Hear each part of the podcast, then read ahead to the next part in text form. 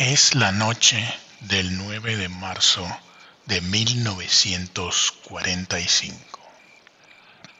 La capital del imperio japonés duerme.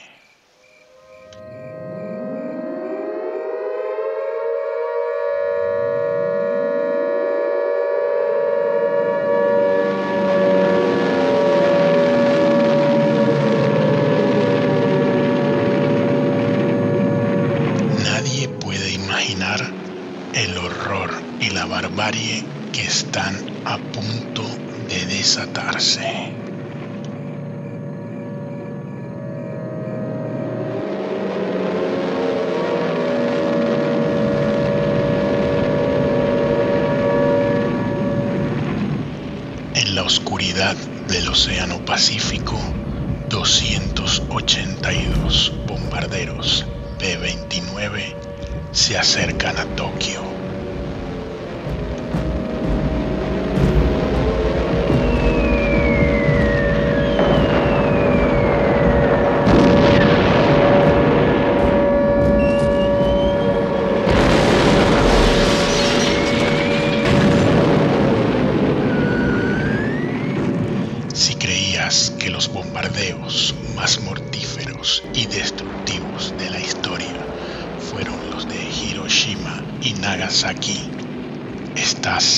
Equivocado.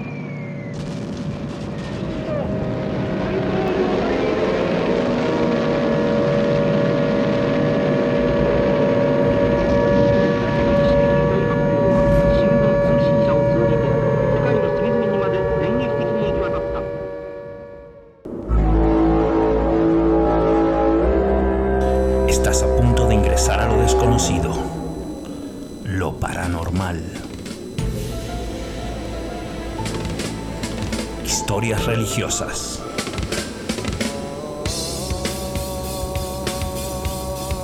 Cuentos de guerra.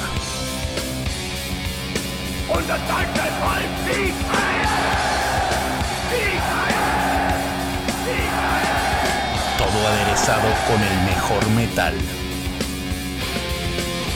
Esto es Melted Metal. Con ustedes, su anfitrión, Didi Contreras. Este programa está por empezar.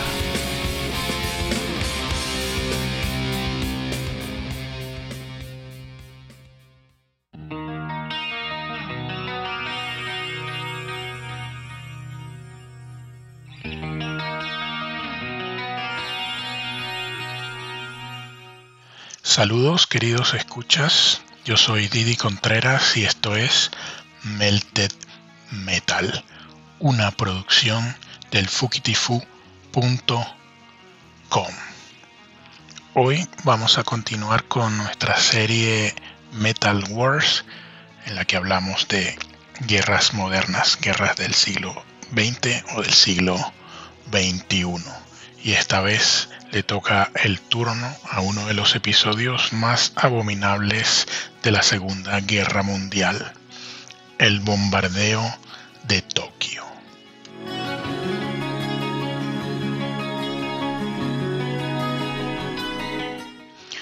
Corría el año 1944 y la campaña de guerra en Europa estaba muy avanzada. Los norteamericanos estaban viendo los buenos resultados que daban los bombardeos estratégicos en Alemania y se plantean iniciar una campaña de bombardeos sobre suelo japonés, eso a mediados del año 1944. En junio del 44, el vigésimo comando de bombarderos de la Fuerza Aérea Norteamericana ya había iniciado unos primeros bombardeos sobre tierra japonesa y para ello habían comenzado a usar las superfortalezas aéreas, los superbombarderos B-29 de Boeing. Estos bombardeos los habían empezado a llevar a cabo desde aeropuertos que tenían en China continental lo que hacía que fuese muy difícil alcanzar objetivos en la ciudad de Tokio, porque no daba la autonomía de los aviones para llegar hasta allí. Y esta es una situación que comienza a cambiar a partir de octubre del 44, porque el vigésimo primer comando de bombarderos se muda a las Islas Marianas, mucho más cercanas de la capital japonesa. Esto gracias a la caída definitiva de la isla de Saipan en julio de 1944.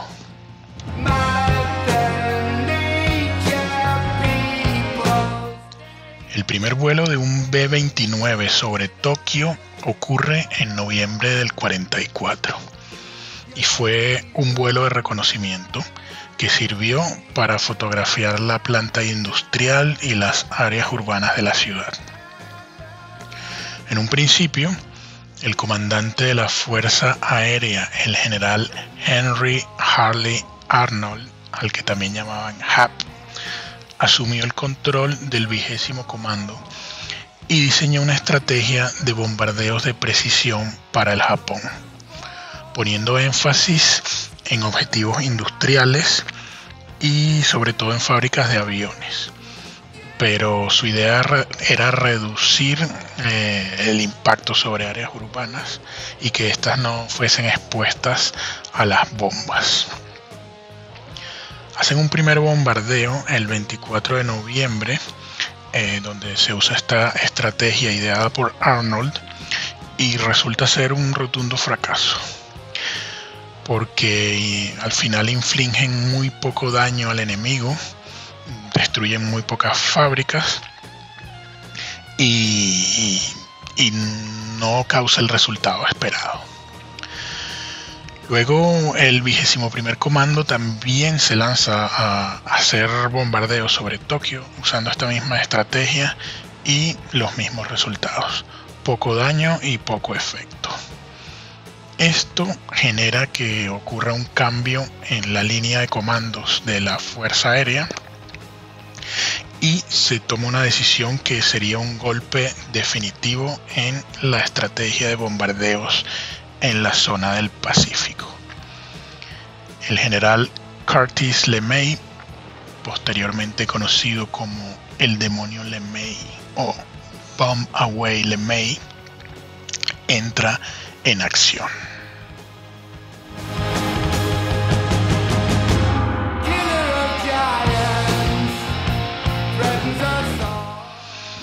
LeMay, el comandante de los bombardeos de 1945 en adelante de toda la zona del Pacífico.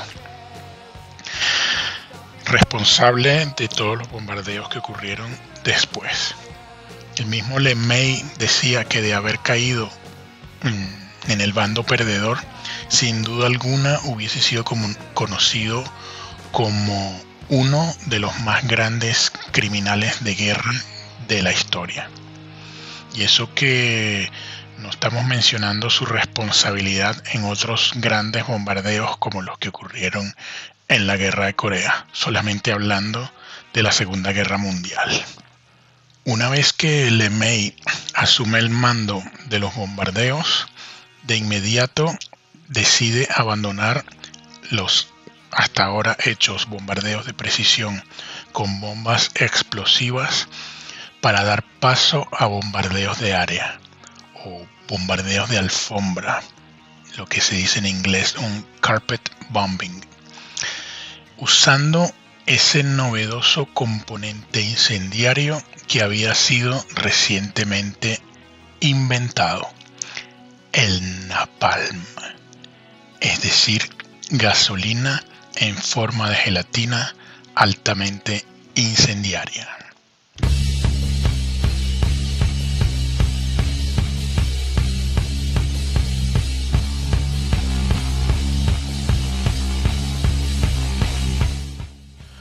Antes del gran bombardeo de Tokio, LeMay ordenó el uso de las bombas M69, fabricadas por la Standard Oil Company. Y estas eran unas bombas que eran arrojadas en racimo.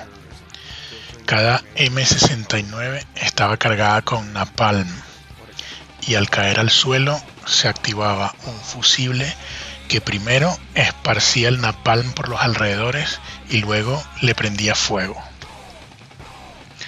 Durante un primer bombardeo conducido sobre Tokio el 25 de febrero de 1945, las M69 probaron ser muy muy eficaces causando incendios fuera de control.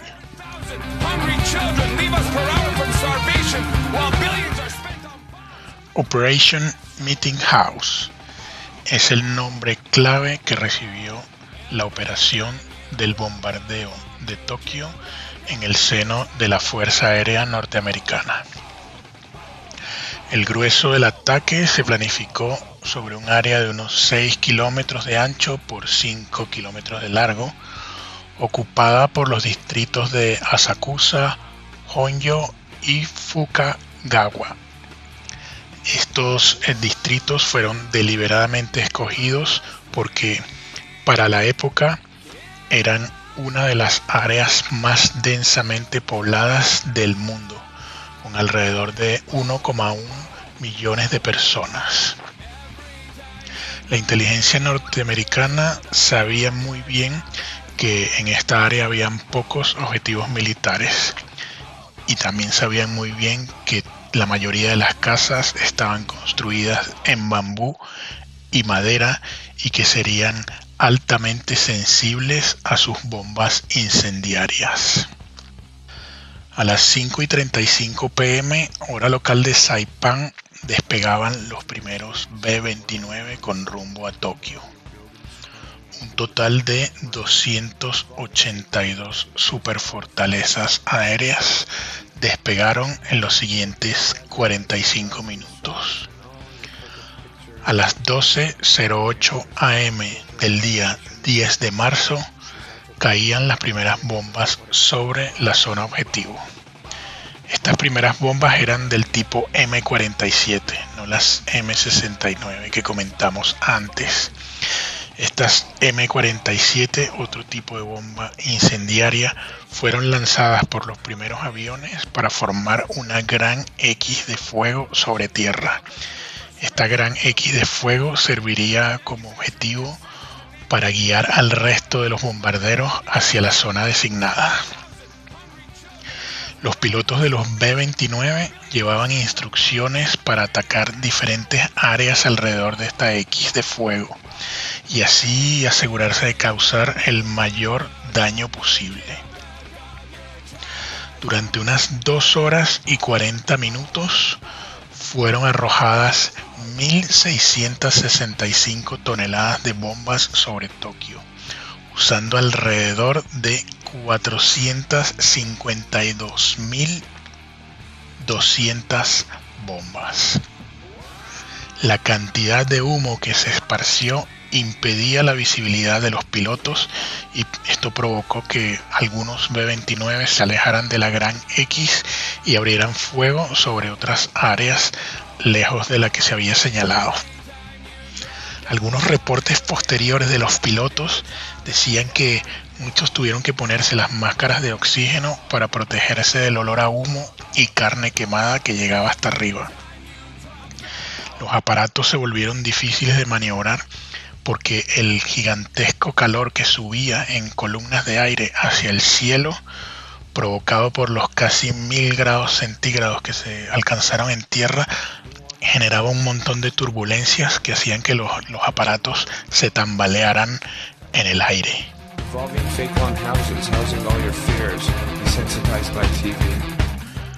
Los japoneses sabían que iban a ser bombardeados, pero nunca se imaginaron que el bombardeo fuese tan grande. La magnitud del ataque tomó a las fuerzas de defensa antiaérea por sorpresa. Eh, los escuadrones de aviones cazas que salieron tarde, poco pudieron hacer contra los B-29. De hecho, no llegaron a derribar ni uno solo. Y desde las baterías antiaéreas de tierra solo lograron alcanzar 12 bombarderos. Estos 12 bombarderos que al caer causaron la muerte de 96 norteamericanos y unos 6 heridos. Otros 12 aparatos también resultaron dañados, eh, severamente dañados, pero no llegaron a precipitar a tierra o cayeron en el mar un poco lejos y los pilotos pudieron ser rescatados.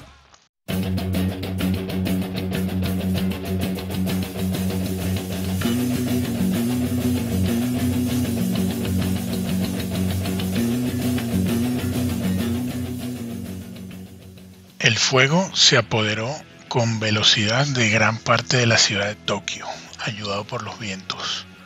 Los bomberos poco pudieron hacer para contener el desastre. Prácticamente todo el este de Tokio estaba ardiendo y terminaría por ser destruido. La población civil tuvo muy poca oportunidad de evacuar y aquellos que se escondieron en búnkeres caseros murieron o asfixiados o quemados. No se sabe a ciencia cierta la cantidad de muertes causadas por este bombardeo. Después del bombardeo, según cifras oficiales, 79.466 cuerpos fueron recuperados y contabilizados, pero muchísimos, decenas de miles, nunca pudieron ser recuperados pues se incineraron completamente. La dirección de la ciudad estimó las muertes en 83.600 y unos 40.918 heridos. El departamento de bomberos dijo que fueron 97.000 muertos y unos 125.000 heridos. Como vemos, mucha discrepancia.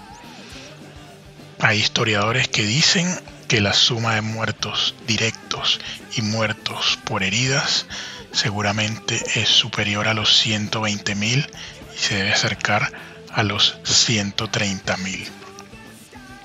Según la policía, 267.171 edificios fueron destruidos, alrededor de un cuarto de la ciudad. Y luego del ataque, más de un millón de personas quedaron en la calle. Curtis LeMay contaba en ese momento con el apoyo del presidente Roosevelt. LeMay, después de la guerra, sostuvo que esos ataques eh, aéreos sobre población civil habrían ahorrado la muerte de cerca de un millón de norteamericanos que hubiesen fallecido en caso de producirse una invasión terrestre de Japón. Y es por esto que en los días siguientes al bombardeo de Tokio se produjeron bombardeos similares con menos destrucción y menos muerte sobre las ciudades de Nagoya, Osaka y Kobe.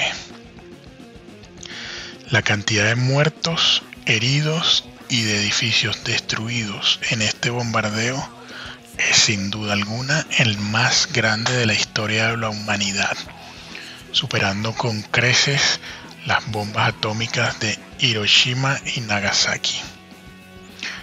Pero de las bombas atómicas hablaremos en otro episodio de Melted Metal.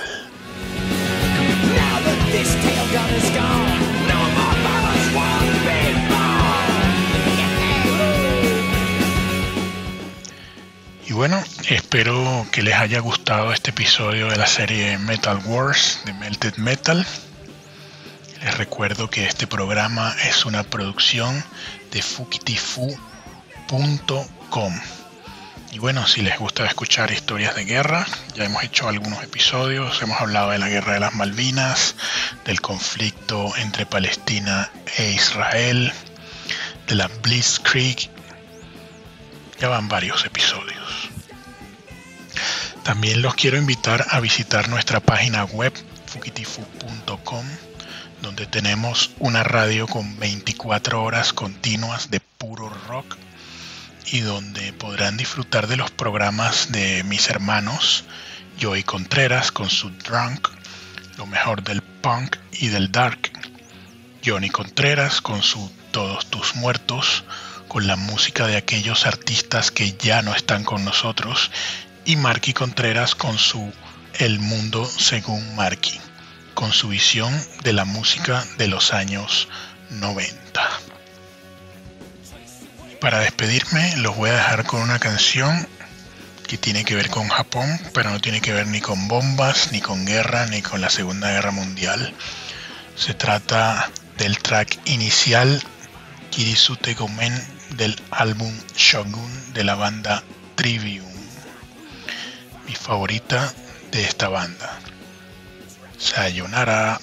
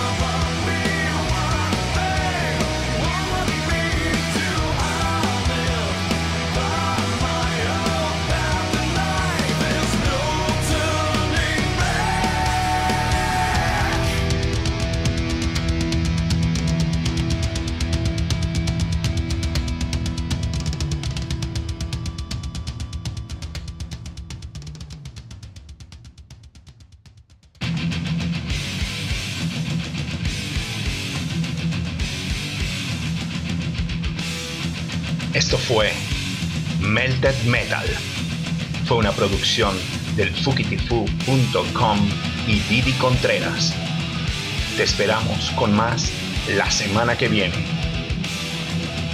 Sintoniza Fukitifu Radio.